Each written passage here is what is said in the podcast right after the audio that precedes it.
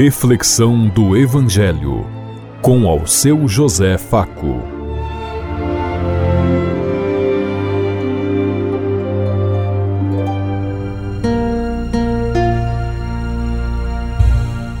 Faça bem a todos os ouvintes da Rádio Construtiva e todas as emissoras em sintonia conosco e o povo que nos ouve. Queremos levar até você uma mensagem de amor através da palavra de Jesus Cristo Hoje no Evangelho de Mateus, capítulo 9, versículo 14 a 15.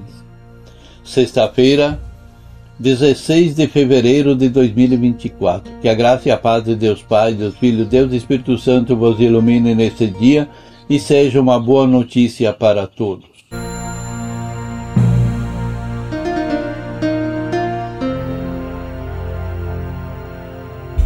O Senhor esteja conosco, Ele está no meio de nós. Proclamação do Evangelho de Jesus Cristo, narrado por São Mateus. Glória a vós, Senhor.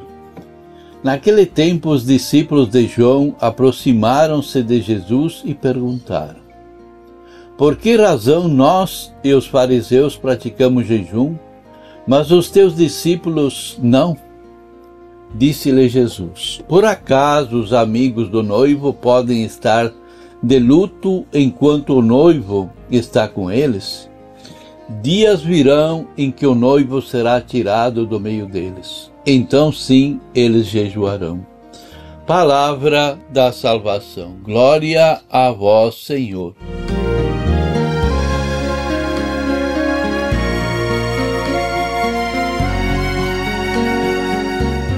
Há que se ter uma causa nobre e sincera para que praticamos o jejum e o sacrifício. Não é por qualquer motivo, por qualquer coisa. Sempre devemos ter uma causa especial, um motivo especial. Deus conhece o nosso coração e sabe as nossas motivações. Portanto, quando jejuamos, devemos fazê-lo com muita disposição e por amor sem lamentos nem justificativas. Há momentos na nossa vida que não nos cabe jejuar, nem fazer sacrifício, mas sim aproveitar a ocasião que nos é oferecida para fazer o bem às pessoas, à comunidade, à natureza e ao mundo. De que adianta para nós o jejum se o nosso coração não está contrito no sacrifício? Um coração ressentido, vingativo, revoltado, não consegue amar nem fazer nada por amor, muito menos jejuar e fazer o bem. Para o cristão, o jejum deve ter um significado de vida e de alegria.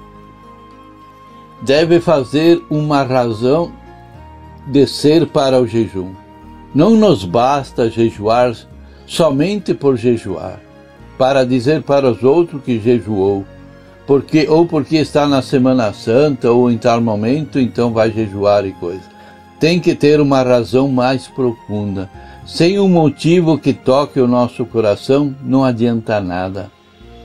Os discípulos de Jesus partilhavam com ele de todos os eventos com alegria e submissão da sua vontade e dos seus ensinamentos. Eles estavam perto de Jesus e usufruíam da sua presença e da sua companhia, da sua graça. Portanto, não tinham clima para jejuar, nem precisavam disso, porque eles estavam com o Filho de Deus que estava aí para os libertar. Jesus não, insiste na prática do jejum. O jejum era um costume muito antigo praticado em quase todas as religiões. O próprio Jesus praticou durante 40 dias no deserto. Mas ele não insiste com os discípulos para que façam o mesmo. Deixa a eles a liberdade. Por isso, os discípulos de João Batista e dos fariseus, que eram obrigados a jejuar por causa da lei que era imposta pelos fariseus, reclamavam de Jesus e isso não fazia sentido nenhum. Enquanto o noivo está com eles, não precisam jejuar, dizia Jesus. Ou seja, se Jesus estava com ele, Para que eles tinham que jejuar? Jesus responde com uma comparação. Enquanto o noivo está com os amigos, o noivo, isto é, durante a festa do casamento, esses não precisam jejuar. Jesus se considera o noivo. Os discípulos são os amigos do noivo. Durante o tempo em que ele, Jesus, esteve com os discípulos e festa de casamento, chegará o dia em que o noivo vai ser tirado. Aí eles, que se eles quiserem, poderão jejuar. Nesta frase, Jesus alude à sua morte. Sabe e sente que se ele continuar nesse caminho, denunciando as injustiças, denunciando as inverdades e pedindo direito e dignidade para todos, o seu fim será a morte. E por isso, aí os seus discípulos terão direito de jejuar. O jejum é abstinência de carne, são práticas universais e bem atuais. Os muçulmanos têm o jejum no mês de Ramadã, durante o qual não comem nem bebem desde o nascer até o pôr do sol. Cada vez mais há pessoas e por motivos diversos se impõem a si mesmo alguma forma de jejum. O jejum é um meio importante para se chegar a um domínio de si mesmo, a um, a um autocontrole, como existe em quase todas as religiões e como é apreciado pelos mais fundamentalistas que se gostam desse tipo de, de comportamento dentro da religião. A Bíblia faz muitas referências ao jejum. Ela é uma forma de se fazer penitência e provocar a conversão.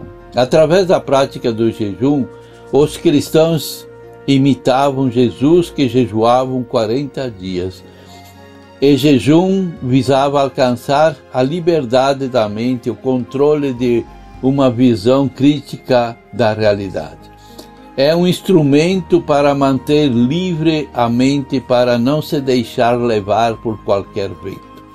Através do jejum, a clareza da mente aumenta e também uma forma de cuidar melhor da saúde. O jejum pode ser uma forma de nos identificar com Deus Pai se nós soubermos viver profundamente e fazermos esse exercício de acordo com o ensinamento da verdade e do amor. Quando você jejua, você se sente em paz? Você gosta de mostrar aos outros que está jejuando? O que Jesus acha dos seus jejuns? Você é uma pessoa que sabe cuidar o momento presente como um presente de Deus? Pensemos em tudo isso enquanto eu lhes digo. Até amanhã, se Deus quiser. Amém.